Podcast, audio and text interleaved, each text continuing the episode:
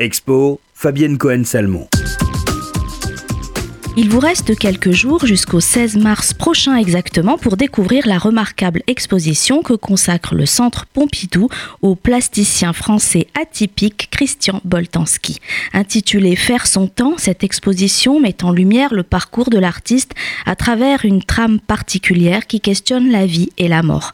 Forte de 50 œuvres, rythmant un parcours riche et surprenant, cette ample traversée de l'œuvre d'une des plus grandes figures de la création de notre permet d'en mesurer l'ampleur et l'ambition marquée par son histoire et un demi-siècle de médiation sur la fonction et la parole de l'artiste dans nos sociétés. Il y a 35 ans déjà, le Centre Pompidou avait consacré une exposition à cet artiste majeur de l'art contemporain.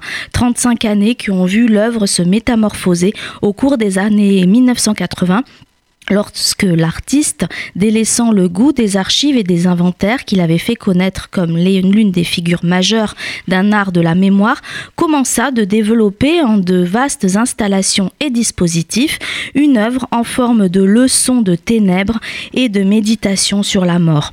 Cette exposition a été conçue par Boltanski lui-même comme une vaste déambulation au cœur de son travail, marquant les étapes et les métamorphoses de son propos car faire son temps signifie rendre compte.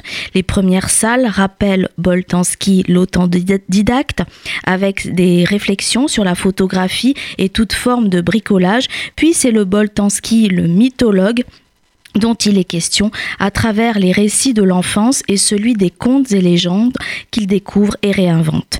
Vaste recherche de terres inconnues, riche de récits qui se perdent dans la nuit des temps. Avec certaines des pièces les plus emblématiques de son œuvre, le parcours propose un passé recomposé dans lequel on comprend que le temps, sous tous ses aspects et ses formes qu'il revêt, est son compère. Il suggère aux visiteurs de savoir prendre et faire son temps.